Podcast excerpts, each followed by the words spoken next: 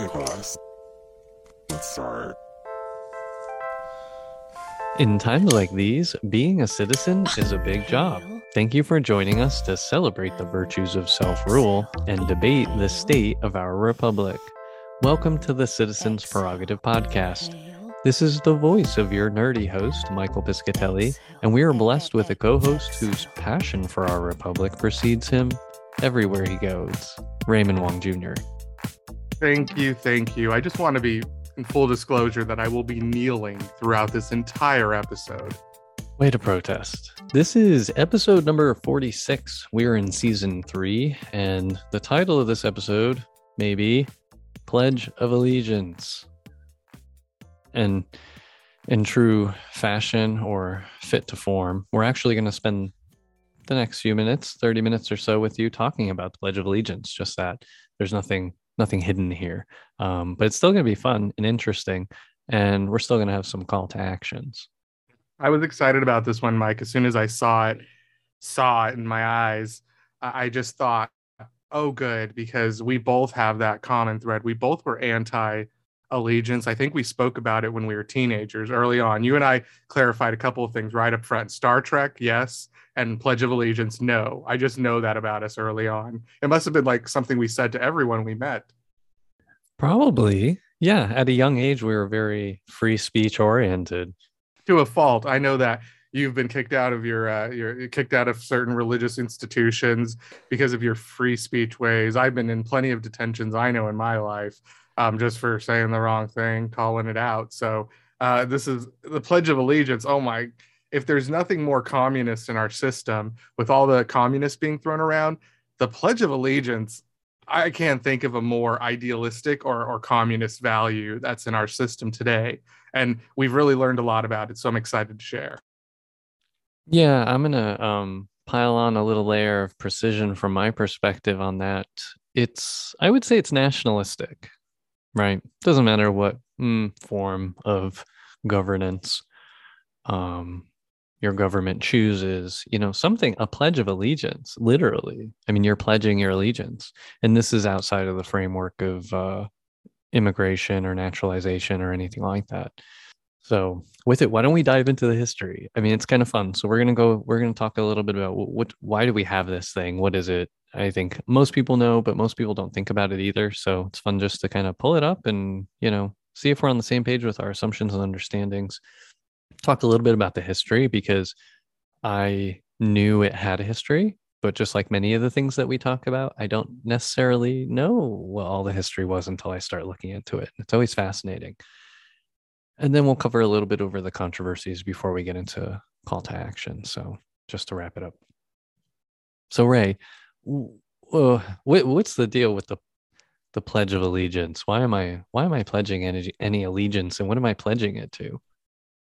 the Pledge of Allegiance seems like it's mostly military focused. It seems like its origins uh, come from a sort of allegiance to the flag is the original origin. So what we found so far, first version, and again, history is told by the winners of war. So we don't know exactly if everything's true here, but uh, in 1892 apparently was the first version. And just to keep the language quite plain, I pledge allegiance to my flag and the republic for which it stands, one nation, indivisible, indivisible, with liberty and justice for all. And the language is quite plain there, I think. I don't know about you. Yeah, and and I was uh, surprised. It's it's relatively old. I mean, relatively speaking, in terms of how old the United States is. In any case, and it's remarkably intact. I mean, it's very similar to the one I think you and I learned growing up. Um, and just as it is in the name, the Pledge of Allegiance, I think it was it was created to instill in people a sense of uh, loyalty, loyalty to the Republic. I mean, but not even generally everyone, because what I'm seeing is that it was it was kind of a naturalization thing as well. So it was more of a policy heavily in naturalization. In fact, it's just the states and school systems adopted it and made it more of this what I would have called maybe communist ideals, but I like the way you're saying it. These nationalized nationalist ideals, um, and, and inst- institute them in, in the education system. But it appears it was really focused around um, some kind of ceremonies, or and, and I guess throughout history, all nations have these ceremonies where you pledge some kind of allegiance, and, and we needed one, but for some reason the original wasn't good enough. Um, I think for once in the United States, we got it right in the first phase because this one here seems very benign compared to the one I see today. Yeah, that's right. Uh, when it first came out, it wasn't exactly anything official. You know, it wasn't it wasn't necessarily state backed, uh, nationalistic prayer, so to speak. It uh, was a former, I guess, a former former officer in the Civil War.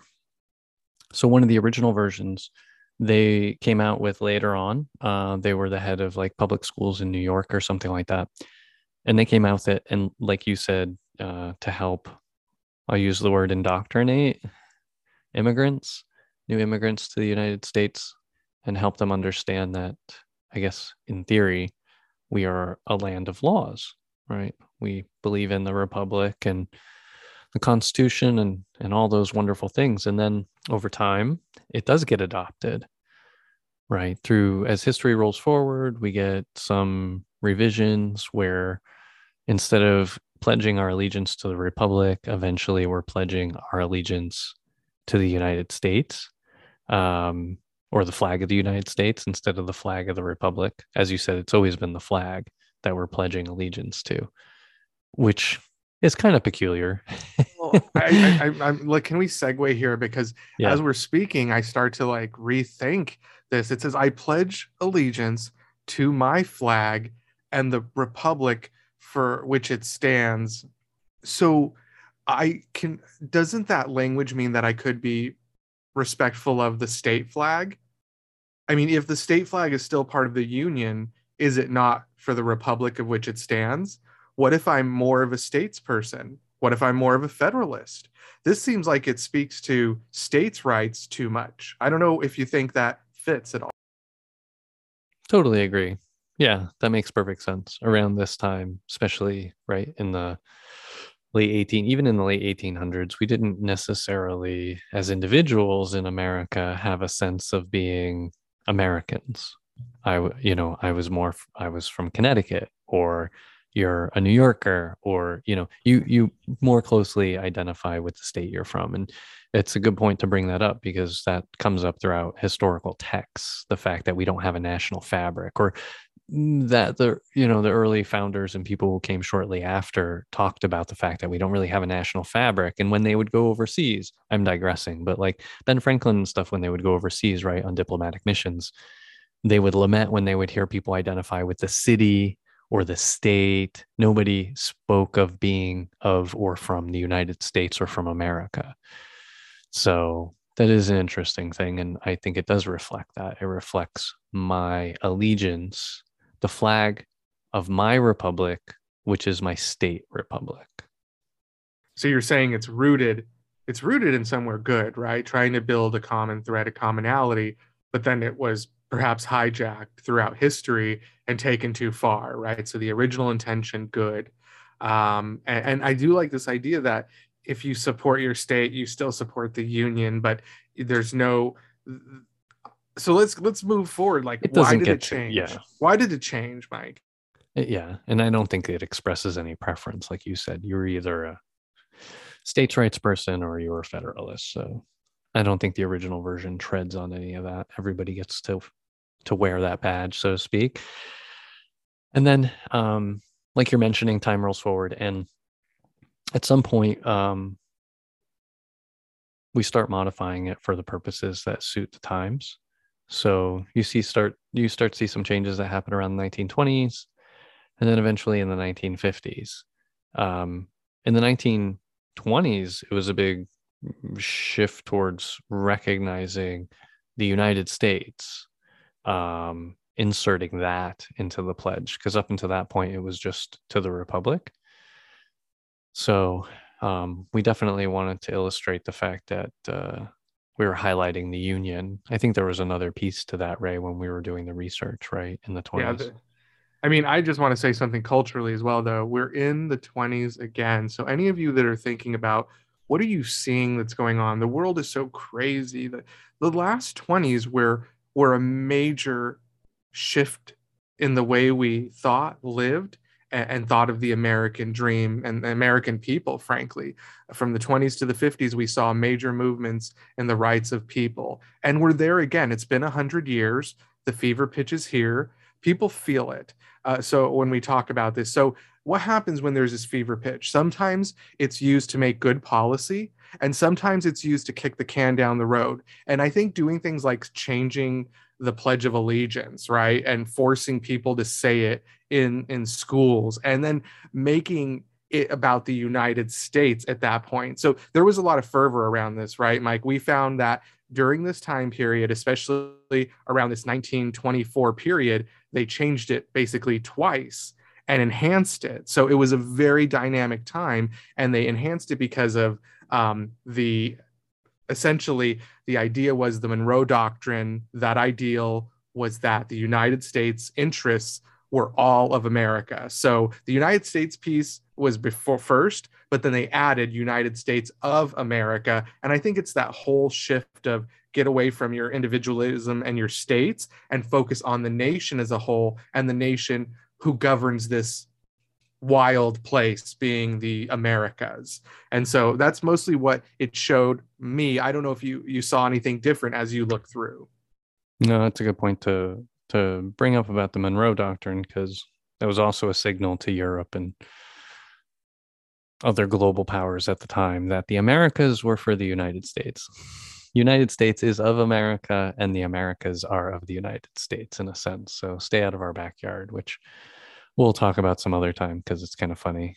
it's a little ridiculous on the surface, and uh, and I don't think it stands the test time. But anyway, it does make it into the pledge after um, you know 1924. So we've got the United States of America, woohoo! And then the last change, last major update, it went through in 1954, and this was this is the era of McCarthyism, right? Rise of communism around the world and people you know are worried about uh, our republic form of governance or this idea of self-governance and rule by laws is being threatened being threatened by a global rise of communism. And so in order to differentiate ourselves on the world stage against communism we picked on something that was unique about the us um, but probably went a little too far because it wasn't the government thinking for itself. It was a bunch of other constituents that band together to add under God to our pledge, our pledge of allegiance to the United States. So in the 50s, we cemented God, but this isn't the only place it happens in the 50s. It, this is when it gets onto our currency as well, right? In our coins, when we say, In God we trust. In God we trust showed up around the same time for the same motivations as under God showed up in the pledge in the 1950s because we were a Christian nation against atheist communist states. The truth is, we, we were a state that did not choose a religion. It allowed people to practice religion freely. That is not expressed in under God. So you can see where the special interest bled into the thing. Yeah, we are different from secular communist states because secular communist states typically prevent widespread religion. It detracts from interest in the state, it detracts from nationalism. In the US, you have the freedom to practice any religion you want, regardless of what some religions may say. We have freedom, religious freedom, as well as speech. So they didn't celebrate that plurality. They didn't celebrate the freedom aspect. They added under God, which is very interesting and doesn't reflect the whole nation necessarily, um, but definitely the interest group that got it modified in the 50s.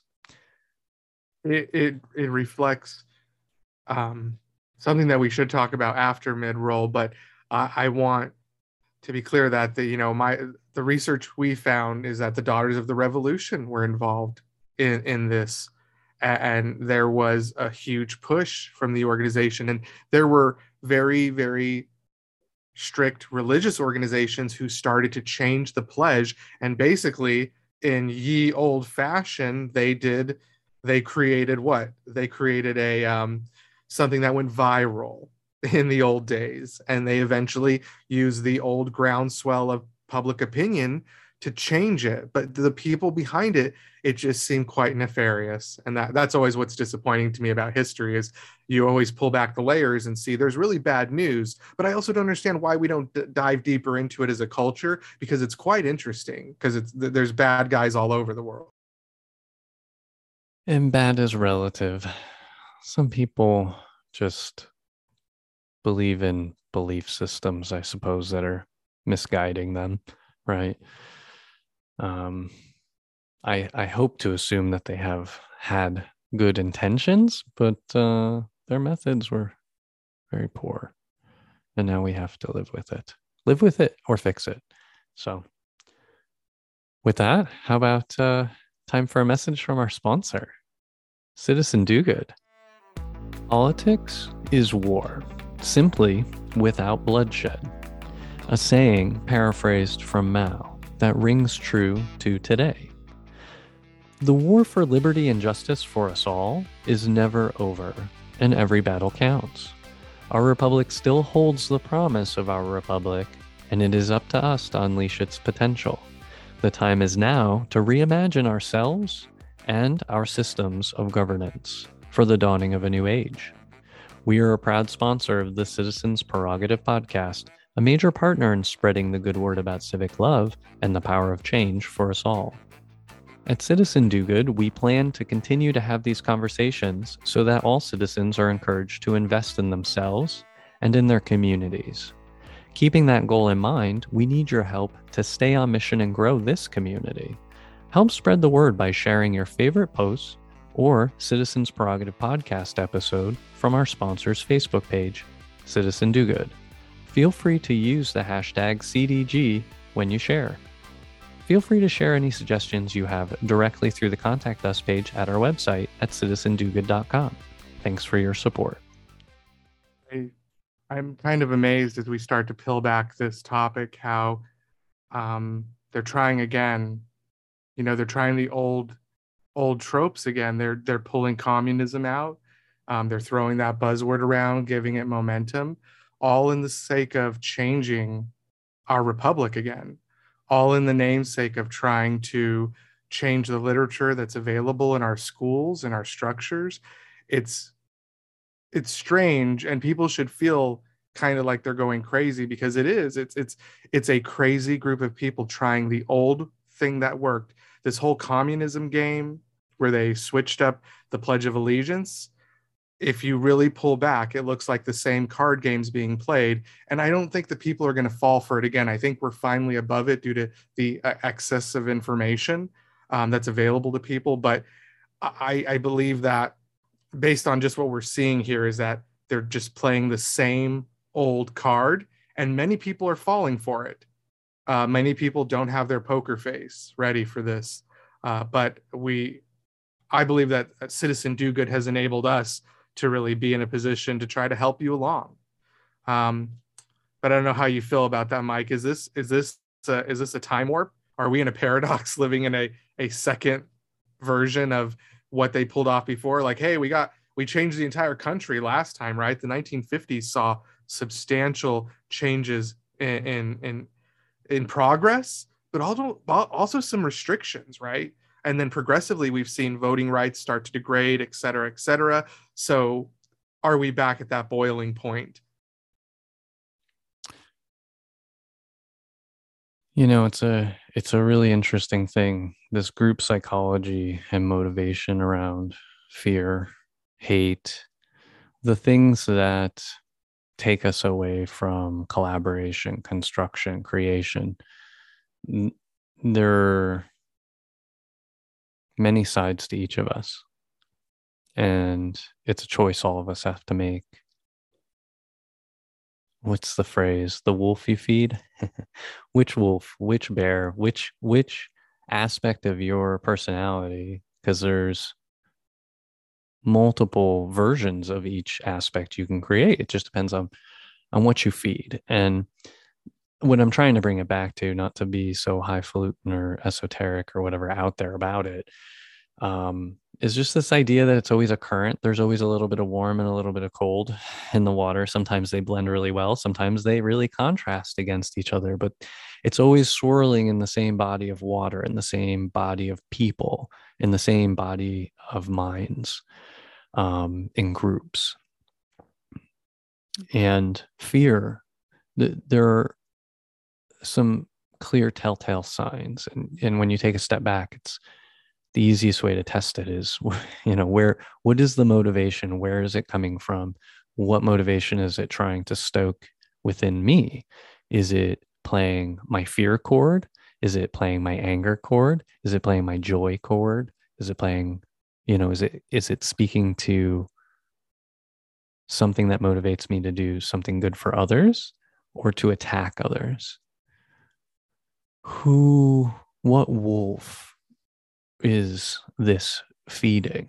Uh, the one that wants to attack or the one that wants to love?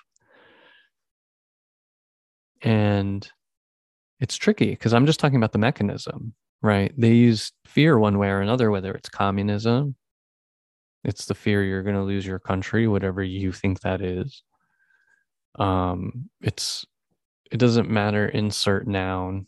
fear comes before it. The fear of or the loss of. Um, and the same was happening here. We were, we were fighting communism, but they they were fighting a different war. So to the point you were making, I guess the boogeyman effect, right? Oh, be afraid of communism. And in order to do that, we're going to take these actions. But these actions are not the communism war actions. We're not taking actions to fight the communism war. We're stoking your fear and getting the motivation behind this, kind of how we went to a war in Iraq and stuff as under one set of pretenses getting you excited about one set of ideas but the real motivation the real real reason they're doing it is just to push some other agenda some other thing going on so it's multi-layered now i don't think it matters as much what their agenda is not unless I'm, you know, I'm working for the Justice Department and I'm putting together a court case. But just as a citizen on the sidelines, all I need to do is get my fear test out, my sniff test. Is there fear? Is there anger? What, what is this group? What is the purpose of this change? Is this change bringing us together? Is this collaborative? Is this constructive? Or is this going to leave me angry? Is this going to leave me fearful?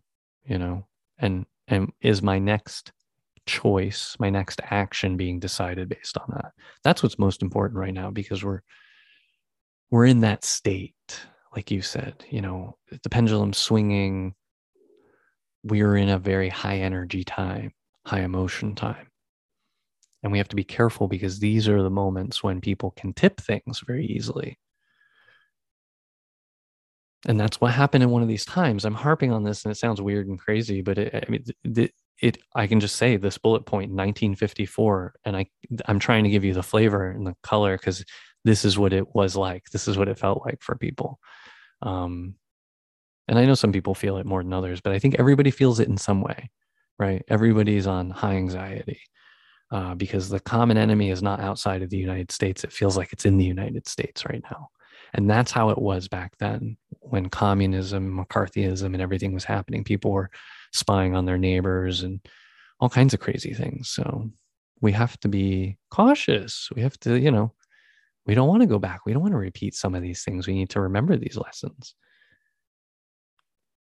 I guess the boogeyman effect is, and the truth is, where they had the same challenges we do. They were they were Americans just like we were, so they have the same oppressive police system, probably inequitable pay, uh, same systems, same issues, um, same pendulum. We're all working from the same thing. So we really have to identify what happened, what caused these things, and and learn from them. So we're not saying that it's the answer to everything, but uh, you know, especially for for Mike and I, we dig into these subjects, we go deeper, and then we go deeper again to make sure we're understanding the topic where it came from. I always knew about the communists, like we changed it because of communism, but to understand that there were actual political organizations that were creating groundswell and religious organizations specifically that had a motivation. And that's what's disappointing. If there wasn't this great intention and a little girl came up with it and the whole nation fell in love with her and decided to do it, there's nothing beautiful or poetic about the story behind the Pledge of Allegiance.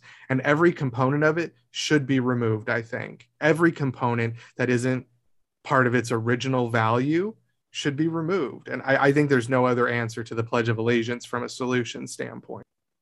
Yeah. Yeah, we'll have some call to actions. We're going to take a stab at replacing. We're going to take a stab at replacing the Pledge of Allegiance because I don't want to let it go. I want to make it better.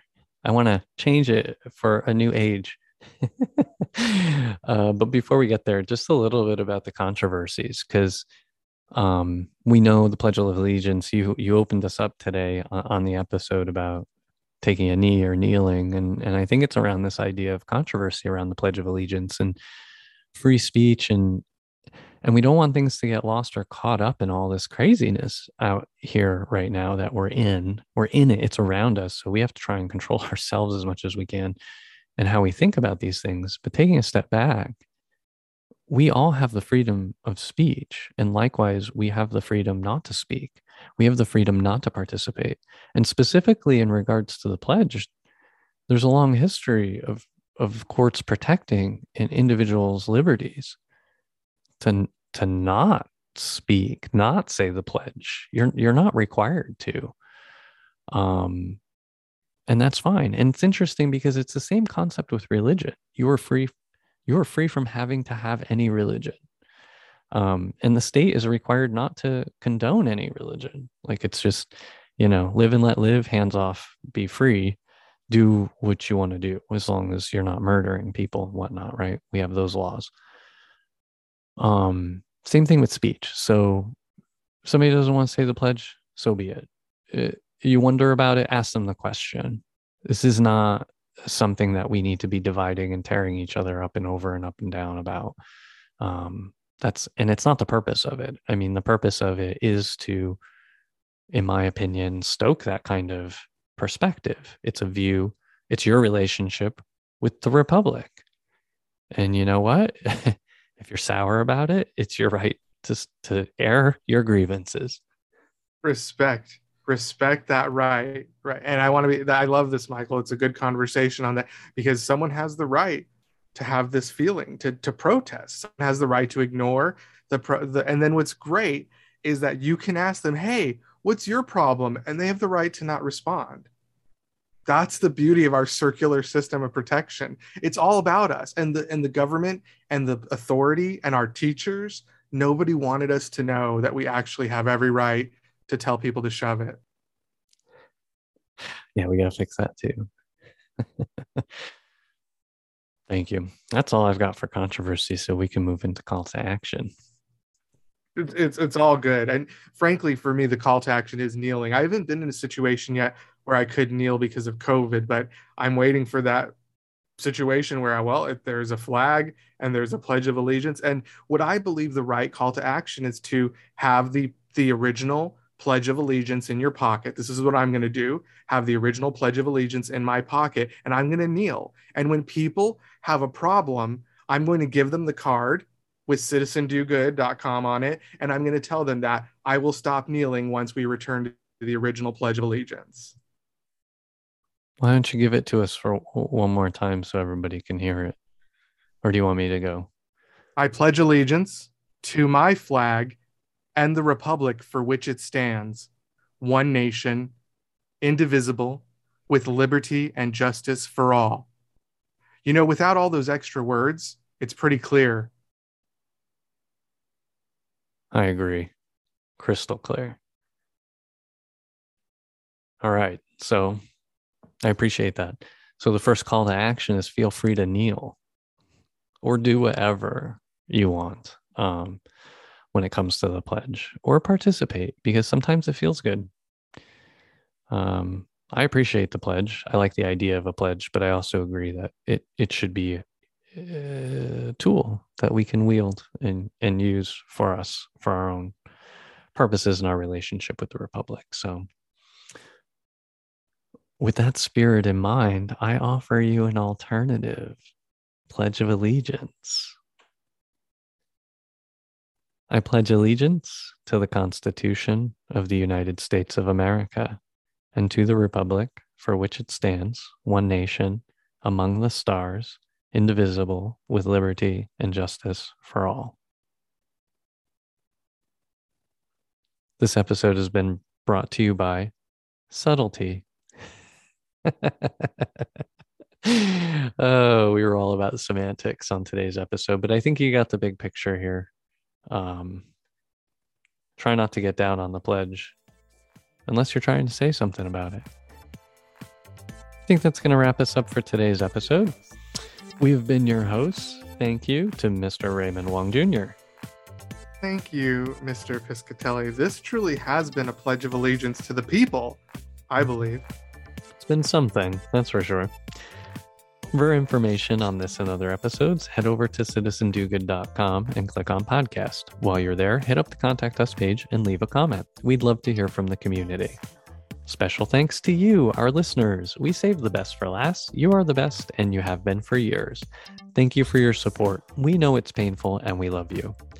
Intro music sampled from OK Class by Ozzy Jocks under Creative Commons license through freemusicarchive.org.